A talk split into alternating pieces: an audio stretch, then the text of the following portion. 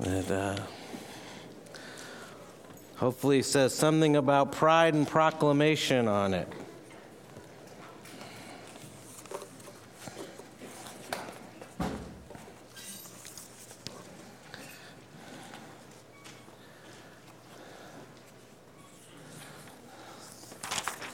It is, uh, we're going to do all of Daniel four today. It's a very long chapter, thirty-seven uh, verses. So we're going to read it as we go through it because uh, it's about three pages long, uh, single-spaced here for me. Um, so we're going to read that as we go through. But let's uh, open up with a word of prayer first. Heavenly Father, once again, we've come to your word. We're excited to read this story, and we know this is your inspired truth. We ask by uh, the power of your Holy Spirit that you would enable us to learn from the prophet Daniel and from the confession of King Nebuchadnezzar. By it, show us your great sovereignty and show us your great mercy. And may you teach us our deep need for repentance.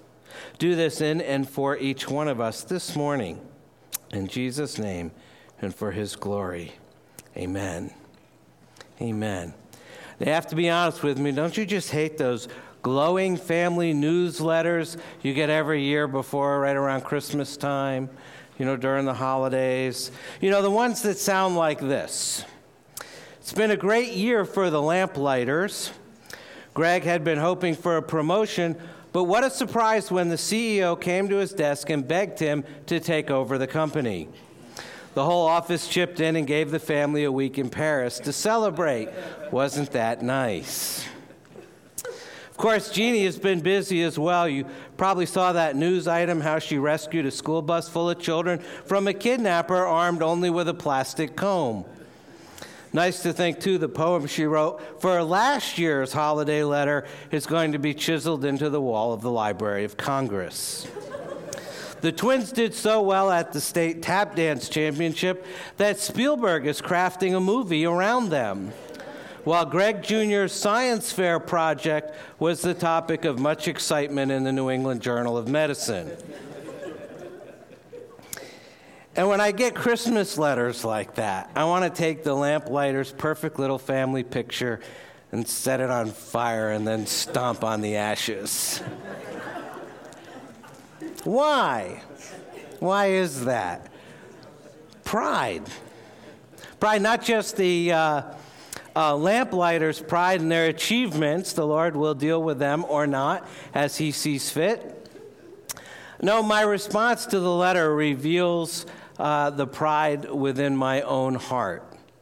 Pride inherently compares our own achievements and rewards to those of others around us. It, it boasts if we've achieved greater recognition than others, and it sulks if we've done less or been passed over. And its very nature, pride has to be cleverer than someone else. I'm not sure cleverer is a word, but it's working for me. Or it has to be more attractive than someone else, or wealthier than someone else, or be a better cook, a faster runner, a more skillful gardener, or whatever. Pride is never satisfied in what's been accomplished because its essence lies in defeating others, in being better than others, never in the achievement itself. And the lamplighter's letter makes me feel like a hopeless underachiever, and so it challenges my pride. Pride's one of the few sins that's almost uh, universally recognized as being wrong. Uh, our society has taken most of the other sins, particularly the seven deadly sins, and sort of said they're not a sin anymore, and some of them have even turned into a virtue. But most people still think that pride goes before a fall. And uh, even people who don't uh, call themselves religious find pride to be offensive. And yet at the same time, there are very few people who are able to recognize the sin of pride within themselves. It's a sin that's very easy to see in other people. And of course, we're all talented at confessing others' sins. Um, but it deceptively slides into our own hearts undetected. However, in God's grace and mercy, he sometimes uses life's difficult experiences to remove the blinders from our eyes and show us what our hearts really contain. And he exposes and confounds our pride in order to transform us from the inside out. And Daniel chapter four is about one such journey from pride to humility. And so with that in mind, let's continue our study of the book of Daniel. We're in chapter four, and here we find ourselves beginning at the end. Verses one through three. King Nebuchadnezzar, to all peoples, nations, and languages that dwell in all the earth, peace be multiplied to you. It has seemed good to me to show the signs and wonders that the Most High God has done for me. How great are his signs, how mighty his wonders. His kingdom is an everlasting kingdom, and his dominion endures from generation to generation. The narrative actually begins at the end of the story uh, with a letter of praise to God that Nebuchadnezzar wrote after his recovery. The letter is addressed to peoples, nations, and languages, the same group summoned to bow down to the golden image back in chapter three. And the signs and wonders the Lord has performed certainly include the fiery furnace. Yet the key difference is now that Nebuchadnezzar speaks of signs and wonders that the Most High God has done for me. Far uh, from being a persecutor of the faith, Nebuchadnezzar has now become a witness to the faith. And so he starts this off by saying, uh, here's the truth. Now let me tell you how this happened, how it came about. And so that's sort of a time-honored way of, of telling a story is by beginning at the end.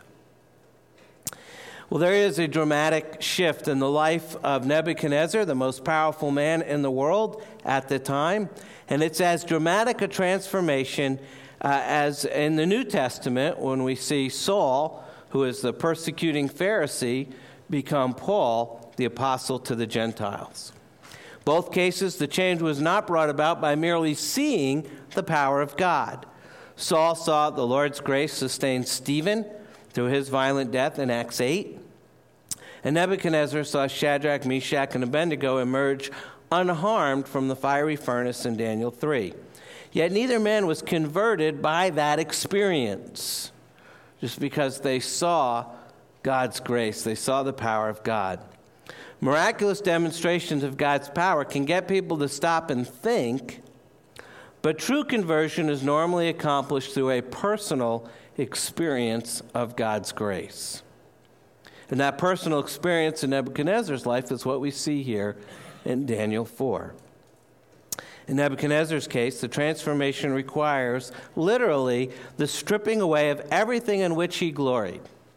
Nebuchadnezzar uh, was literally the Lord of all that he surveyed. I mean, can you imagine reading Nebuchadnezzar's annual holiday letter? You know, I built the Hanging Gardens of Babylon. You know, it's kind of, wow, make the lamplighter's letter seem trivial by comparison. And yet it's precisely this situation of great prosperity that's an obstacle to the work of God in his life, and which has to be addressed if his heart is going to be changed. And that's an important point for us to recognize in our own lives. Discontent, disaster, discomfort are often the precursors to real spiritual growth. And as long as we're pretty comfortable, we're usually not uh, very willing to examine our own hearts. On the other hand, when God disturbs the calm waters of our life, then we're more ready to seek out change.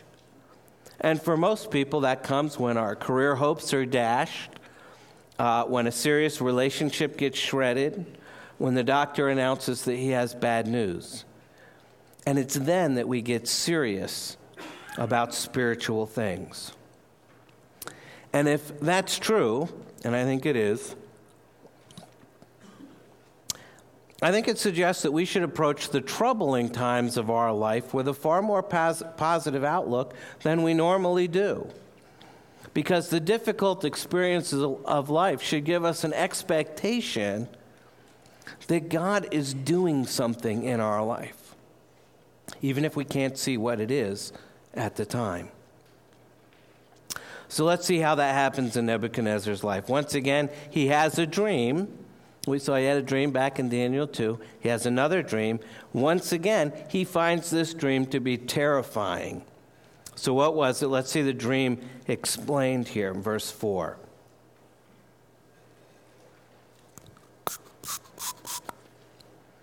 He says, I, Nebuchadnezzar, was at ease in my house and prospering in my palace. Everything's good. I saw a dream that made me afraid. As I lay in bed, the fancies and the visions of my head alarmed me. So I made a decree that all the wise men of Babylon should be brought before me, that they may uh, make known to me the interpretation of the dream. Then the magicians, the enchanters, the Chaldeans, and the astrologers came in, and I told them the dream, but they could not make known to me its interpretation. At last Daniel came in before me, he who is named Belshazzar, after the name of my God, and in whom is the spirit of the holy gods, and I told him the dream, saying, O Belshazzar, chief of the magicians, because I know that the spirit of the holy gods is in you, and that no mystery is too difficult for you, tell me the visions of my dream that I saw and their interpretation. The visions of my head as I lay in bed were these. I saw and behold a tree in the midst of the earth, and its height was great. We have a tree on the banner over there that uh, Louise did for us. The tree grew and became strong, and its top reached to heaven, and it was visible to the end of the whole earth. So this is a really big tree. Its leaves were beautiful, and its fruit abundant, and in it was food for all. The beasts of the field found shade under it, and the birds of the heaven lived in its branches, and all flesh was fed from it. I saw in the visions of my head as I lay in bed, and behold, a watcher, a holy one, came down from heaven. He proclaimed aloud and said thus, Chop down the tree and lop off its branches. Strip off its leaves and scatter its fruit. Let the beasts flee from under it and the birds from its branches. But leave the stump of its roots in the earth, bound with a band of iron and bronze amid the tender grass of the field. Let him be wet with the dew of heaven. Let his portion be with the beasts and the grass of the earth. Let his mind be changed from a man's, and let a beast's mind be given to him, and let seven periods of time pass over him. This sentence is by the decree of the watchers, the decision by the word of the holy ones, to the end that the living may know that the Most High rules the kingdom of men and gives it to whom he will and sets it over the lowliest of men. This dream I, Nebuchadnezzar, saw, and you, O Belshazzar, tell me the interpretation, because all the wise men of my kingdom are not able to make known to me the interpretation, but you are able, for the spirit of the holy gods is in you. So, when was the last time you had a dream like that?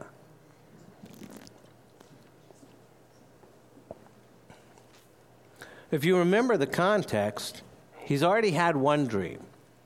And he didn't like it. He had it in chapter two, and he dreamed of a statue, and he was the head of gold. But his kingdom passes away, and other kingdoms come. So in chapter three, he makes his own statue of all gold, saying, I am the king, my kingdom is not going to pass away.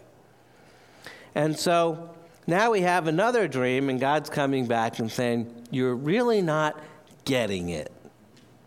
Okay, there's God and kings, and one works for the other, and it's not you. And so he has this dream, and the first challenge from the Lord is directed, I think, at this contentedness that he feels. Verse four, he said, I was at ease in my house and prospering in my palace. And so God sends a dream of a toppled tree. And since he's not all that excited about the last dream God gave him, he's even less excited about this one. The text says, verse five, that he's afraid and alarmed. Add that uh, to his frustration that once again, verse seven, the magicians, the enchanters, the Chaldeans, and the astrologers are unable to interpret the dream for him. And so he turns to Daniel. Now, you would have thought he'd have learned from the last time and gone to Daniel first. But he didn't. He calls in all the enchanters and magicians and all these people, and they say, wow, it's a dream about a tree. I have no clue. And so that's sort of a paraphrase. And he calls in Daniel, and he says, verse nine, I know the spirit of the holy gods is in you. No mystery is too difficult for you. Tell me the visions of my dream that I saw and their interpretation. And he really trusts Daniel, because he goes through, he gets the whole dream laid out, and then at the end he says, and you, O Belshazzar, which is his Babylonian, Daniel's Babylonian name, says, tell me the interpretation, because all the wise men of my kingdom are not able to make known to me the interpretation, but you are able, for the spirit of the holy gods is in you. We're not going to spend a lot of time on the dream itself, but we're going to move right in to the dream interpreted, verses nineteen through twenty-six. And Daniel is going to uh, interpret this for us, starting in verse nineteen. Then Daniel, whose name was Belshazzar, was dismayed for a while, and his thoughts alarmed him. The king answered and said, Belshazzar, let not the dream or the interpretation alarm you. Belshazzar answered and said, my lord, may the dream be for those who hate you, and its interpretation for your enemies. So right now, you know, this is not a good dream, okay, because he's saying, I wish this was for your enemies. I wish this was for people who hate you. I really wish this dream wasn't for you. So you kind of get your guard up right away here. And he says, verse twenty, the tree you saw, which grew and became strong, so its top reached to the heaven, was visible to the end of the whole earth, whose leaves are beautiful, its fruit abundant, which food for all under which the beasts of the field found shade, and in whose branches the birds of the heaven lived. It is you, O king, who have grown and become strong. Your greatness has grown and reaches to heaven, and your dominion to the ends of the earth. And because the king saw a watcher, a holy one, coming down from heaven and saying, chop down the tree and destroy it, but leave the stump of its roots in the earth, bound with a band of iron and bronze in the tender grass of the field, and let him be wet with the dew of heaven, and let his portion be with the beasts of the field, till seven periods of time pass over him. This is the interpretation, O king. It is a decree of the Most High, which is come upon my lord the king, that you shall be driven from among men, and your dwelling shall be with the beasts of the field. You shall be made to eat grass like an ox, and you shall be wet with the dew of heaven. And seven periods of time shall pass over you, till you know that the Most High rules the kingdom of men and gives it to whom he will. And as it was commanded to leave the stump of the roots of the tree, your kingdom shall be confirmed for you from the time that you know that heaven rules. And so in his interpretation, Daniel provides the key to the dream. The enormous tree represents Nebuchadnezzar himself. So far, so good. Nebuchadnezzar would have been quite pleased to see himself in the role of this cosmic tree, the center of the universe. And as with his earlier dream in Daniel two, where he was the head of gold, this dream acknowledges Nebuchadnezzar's great power and might. Verse twenty-two, it is you, O king, who have grown and become strong. Your greatness has grown and reaches to the heavens, and your dominion to the ends of the earth. And yet he doesn't stop there. And this image of the tree has a dark side as well. Now, this description of the tree reaching the heaven reminds us once again, there's lots of repetition in Daniel, and either because those Daniel was speaking to uh, then were slow learners, or the people reading him twenty-six hundred years later are one of those. Anyway, we're reminded that once again, Uh, we have this uh, reminder of the Tower of Babel in Genesis eleven. Something that is made that uh, top reaches up into the heavens and usually represents some act of tremendous pride, and usually it results in some disaster. And this dream of the tree is no exception. In this case, the image of the tree itself suggests the appropriate metaphor for its downfall. A divine lumberjack is going to bring the mighty tree crashing to the ground, removing it from its place of influence and glory.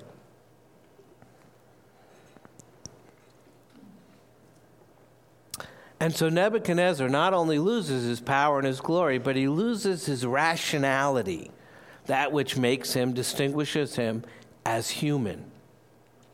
And he behaves like the wild animals, verse twenty-five. You'll be driven from among men. Your dwelling shall be with the beasts of the field. You shall be made to eat grass like an ox. And the one who thought of himself in godlike terms would become uh, beast-like, so he could learn that he's merely human after all. However, when the tree's cut down, the stump and the roots are allowed to remain. Therefore, you have the hope of new growth emerging from the stump. So, too, God's active judgment on Nebuchadnezzar is not final. Verse twenty-six, as it was commanded to leave the stump of the roots of the tree, your kingdom shall be confirmed for you from the time that you know that heaven rules. Nebuchadnezzar would experience a full period of judgment in this animal-like state until the time was complete. Whatever that time was. Some people think it was seven years. Some think it was seven uh, moons. Uh, it doesn't say. The text just says seven times. And yet, at some point, that time is complete. And Nebuchadnezzar acknowledged that heaven rules, that God is in charge of the universe, and he is not. And then his kingdom would be restored to him. But there's an interesting verse right in the middle of this passage that shows that Nebuchadnezzar's fate is not inevitable, and that's verse twenty-seven. And there we see a call for repentance, verse twenty-seven. Daniel says, therefore, O king, let my counsel be acceptable to you. Break off your sins by practicing righteousness, and your iniquities by showing mercy to the oppressed, that there may perhaps be a lengthening of your prosperity. And the purpose of the dream is to provide Nebuchadnezzar with a warning so that he might repent of his pride, of putting himself in God's place. And he can then demonstrate his repentance by doing what is right and by showing mercy to the oppressed. And if Nebuchadnezzar humbles himself, then God wouldn't have to humble him. If he doesn't repent, however, then he's going to find out who's really in control of the universe. And in the same way, God sometimes presses in on our hearts the likely outcome of our present course. And often it's not very pretty. And as a pastor, there's nothing more sobering than to see people shipwreck their lives due to their own ego and their own pride. And that can lead to moral failure, spiritual failure, and all of the more common idolatries related to wealth and materialism. And that brings me up short and challenges my pride because I know I'm no better than they are, and it's only God's grace that keeps me from going down the same road. Sometimes you say things or think things that even shock yourself. Like, where did that come from? And I think God's given you a glimpse of the depravity of your own heart. Perhaps you find yourself thinking something really mean about someone. Perhaps someone cuts you off in traffic and something profane just jumps out of your mouth. And right then you see the seeds of sin in your own life. And it's a warning shot across the bow, a challenge to repent and humble yourself before the Lord while there's still time, asking for help and strength to keep you faithful. Sadly, the warning of the dream, this call to repentance here in verse twenty-seven, goes unheeded by Nebuchadnezzar. A whole year goes by, during which he had plenty of opportunities to live differently. Instead, he misunderstands God's merciful delay of judgment as a sign that the warning can be ignored. And therefore, the judgment of God comes upon him, and we see the dream fulfilled. Verse twenty-eight, the dream fulfilled. All this came upon King Nebuchadnezzar. At the end of twelve months, he was walking on the roof of the royal palace of Babylon. And the king answered and said, "Is not this great Babylon, which I have built by my mighty power as a royal residence and for the glory of my majesty?" And while the words were still in the king's mouth, there fell a voice from heaven, "O King Nebuchadnezzar, to you it is spoken, the kingdom has departed from you, and you shall be driven from among men, and your dwelling shall be with the beasts of the field. And you shall be made to eat grass like an ox, and seven periods of time shall pass over you, until you know that the Most High rules the kingdom of men and gives it to whom he will." And immediately the word was fulfilled against Nebuchadnezzar. He was driven from among men and ate grass like an ox. His body was wet with the dew of heaven till his hair grew as long as eagle's feathers, and his nails were like birds' claws. So we have these boastful words in verse thirty. "Is not this great Babylon, which I have built by my mighty power as a royal residence and for the glory of my majesty?" And those words are barely out of his mouth when the sentence of judgment is announced from heaven. Nebuchadnezzar lost, uh, lost his power. He loses his position. He's driven out of Babylon, and his humanity is taken away. He's eating grass. He's living out in the wild like the beasts of the field. And there's lots of people who tried to figure out what mental illness uh, Nebuchadnezzar suffered from, but I think that's really not the point of the story, of the text. It's far more interested in this unique inhumanity of Nebuchadnezzar's condition. This condition is, after all, a direct judgment of God and not a naturally occurring disease. Finally, so he goes this, we don't know how long, maybe seven years. It just says uh, until uh, seven periods of time have passed over. And at the end of this appointed time, Nebuchadnezzar raises his eyes to heaven, and the story ends with the humility of restoration. The humility of restoration. You might say it's the restoration of humility. It works either way. Verse thirty-four. "At the end of the days, I, Nebuchadnezzar, lifted my eyes to heaven, and my reason returned to me. And I blessed the Most High, and praised and honored him who lives forever. For his dominion is an everlasting dominion, and his kingdom endures from generation to generation. All the inhabitants of the earth are accounted as nothing, and he does according to his will among the host of heaven and among the inhabitants of the earth, and none can stay his hand or say to him, 'What have you done?' At the same time my reason returned to me, and for the glory of my kingdom my majesty and splendor returned to me. My counselors and lords sought me, and I was established in my kingdom, and still more greatness was added to me. Now I, Nebuchadnezzar, praise and extol and honor the King of heaven, for all his works are right, and his ways are just, and those who walk in pride he is able to humble." Notice that when God's judgment came upon Nebuchadnezzar, he was looking down at everyone else. He was basically at the top of his palace, looking down over his city. And when the judgment is lifted, he lifts his eyes up towards heaven.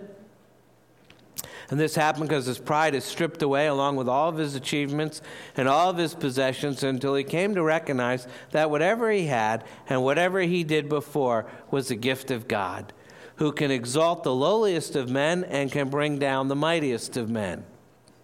At the end of God's appointed time of judgment, Nebuchadnezzar raises his eyes to heaven, and his reason is restored.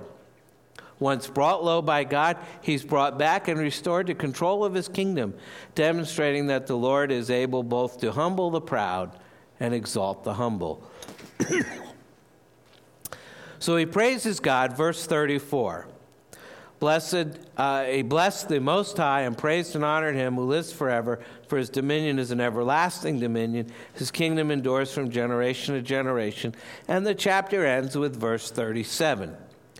Now I, Nebuchadnezzar, praise and extol and honor the King of heaven, for all his works are right, and his ways are just. And this becomes Nebuchadnezzar's own confession of faith in the God of heaven. And it's the last word we hear from him in the Bible. The last thing we hear from Nebuchadnezzar in the whole Bible is to praise and extol and honor the God of heaven. The great and mighty persecutor of Israel, the destroyer of Jerusalem, is humbled by God's grace and brought to confess God's mercy. And God used Daniel's faithfulness to bring light to this Gentile.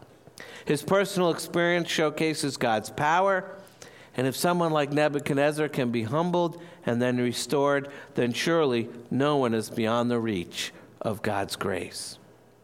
Once again, there's a final note here that we can't afford to miss in all of this. And that's a reminder that God uses suffering and redemption. First of all, this is an important message for Israel to hear. For the imagery of the tree reduced to a stump speaks to their situation just as much as it does to Nebuchadnezzar's. When the prophet Isaiah was called to preach judgment to the people of Israel, you remember what he said? He, he, he says, "How long, O Lord? And when do I get to bring the good news?" And God answers him. Isaiah six. He said, "Until cities lie waste without inhabitant, and houses without people, and the land is a desolate waste, and the Lord removes people far away, and the forsaken places are many in the midst of the land. And though a tenth remain in it, it will be burned again, like a terebinth or an oak whose stump remains when it is felled.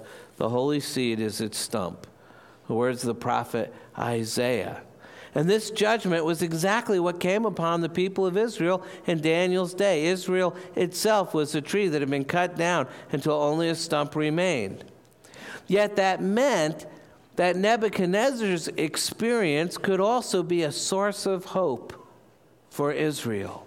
If Nebuchadnezzar could be forgiven and restored when he humbled himself and looked to heaven, then Israel could be forgiven and restored if they humble themselves and look to heaven. If in the midst of the devastation of the exile, they took this lesson to heart and they humble themselves before God, then they could expect to experience his grace and mercy once more. And the same reality is true for us as well. The gospel is a humbling message. The only way for us to enter the kingdom of heaven is with empty hands, lifting our eyes to heaven and confessing our awful sins and our desperate need for a Savior. And by nature, that's hard for us to admit. Because we want to say with Nebuchadnezzar, to paraphrase verse thirty, is, is this not a great house which I have built by my power as my residence and for the glory of myself? We're all inclined to believe the world revolves around us. And some of us trust in our achievements, and we really have achieved some things. And some of us trust in our own righteousness because compared to others, uh, we look virtuous and noble. But we can only receive the gospel when we stop comparing ourselves with others and recognize that before a perfectly holy God, even our greatest achievements merely increase our condemnation. When we stand in front of God, our problem is not just our weaknesses and our failures, but it's also our successes and our strengths. Because these lead us to take pride in ourselves. Our goodness itself can be an obstacle to receiving the message of the gospel because in our pride, we don't see our need for God. And to cure us of our deadly pride, God may graciously bring us to disaster. And we find that it's only when we commit a sin that we thought we would never commit that God is showing us the depravity that lurks within our hearts. And as painful as that may be, if it leads us to repentance, then it's a work of God's grace. Sometimes we have to ask God to show us our sin, and then we're horrified when we actually see it. I mean, the worst thing that could happen is for God to leave us comfortable in our pride. I mean, without the pigsty, the prodigal wouldn't have ever made it home. And so humiliation, weakness, failure, sin, if it leads to repentance, it can be the means by which God brings about transformation in your life and give you a fresh understanding of the gospel. Nebuchadnezzar simply looked to God's grace to restore him, not based on anything that was in him, not even on his newfound humility, but his hope is simply in God's mercy. But why does God exalt the humble? We understand when he humbles the proud. The Nebuchadnezzars deserve what they get. The lamplighters need to be taken down a peg or two or ten. But why does God exalt the humble? Why do they receive God's grace? And to answer that question, we need to consider another king who is brought from the height to the depths. He didn't create one of the seven wonders of the world. He created the world itself out of nothing. And even though he was in very nature God, he humbled himself and made himself man. And he left the glories of heaven and came to dwell among us, a step downward at least as large as that of Nebuchadnezzar. And the king took on the form of a servant, and he touched lepers and healed the sick and preached to the poor and washed the dirty, stinky, smelly feet of other people. And he carried this servant's form all the way to the cross, where even though he didn't do anything wrong, he died a criminal's death. What more humbling experience can there be than for the living God to die? And yet this king's humbling was not forced on him because of his pride, but it was a voluntary choice on his part to save us from our pride. And this humble king is named Jesus. And his time of humiliation is over, and now he's exalted in glory. And now he's accomplished our salvation and is at the Father's side. And now he's the one to whom worship is directed. And that's why the humble are exalted, not because their humility deserves it, because instead of looking at themselves, their eyes are fixed on Jesus, who once was humbled but is now glorified. And looking to Jesus, the King of heaven, is the answer for our pride. How can we exalt ourselves and sing our own praises when our eyes are fixed on Jesus? And what's more, the scars that remain visible in his hands and feet as the lamb that was slain constantly remind us of their cause, which is our depravity. And so in view of the incredible mercy that we've received, how can we boast in anything other than the cross of Christ? And as we contemplate Christ, we're reminded over and over again that the only thing we contribute to our salvation is our sin. And yet at the same time, we're reminded that as foul as we are, we're more loved and more accepted and more forgiven than we could ever dare hope for. So take your eyes off yourself and your own self-righteousness. And take your eyes off yourself and your own self-condemnation. Instead, lift your eyes to heaven and look to Christ, the author and perfecter of your faith, the humbled and now exalted King. His death and resurrection are the means by which you're restored to your senses and made fit to stand in his presence now and forever. Think about that. You need to pray. Take a moment to do that, and I'll close.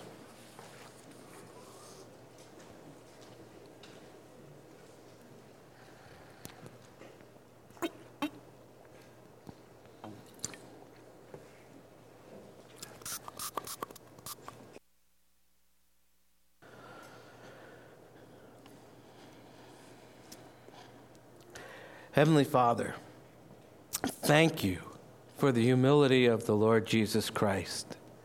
As we continue to study Daniel over these next few months, we pray you would enable us to know and believe in your gracious sovereignty. Thank you for pursuing us until we bow to your love and your mercy. Help us to fix our eyes on the exalted Savior, Jesus Christ, for we ask for it in his name and his glory. Amen. Let's stand and close with the words from Romans eleven.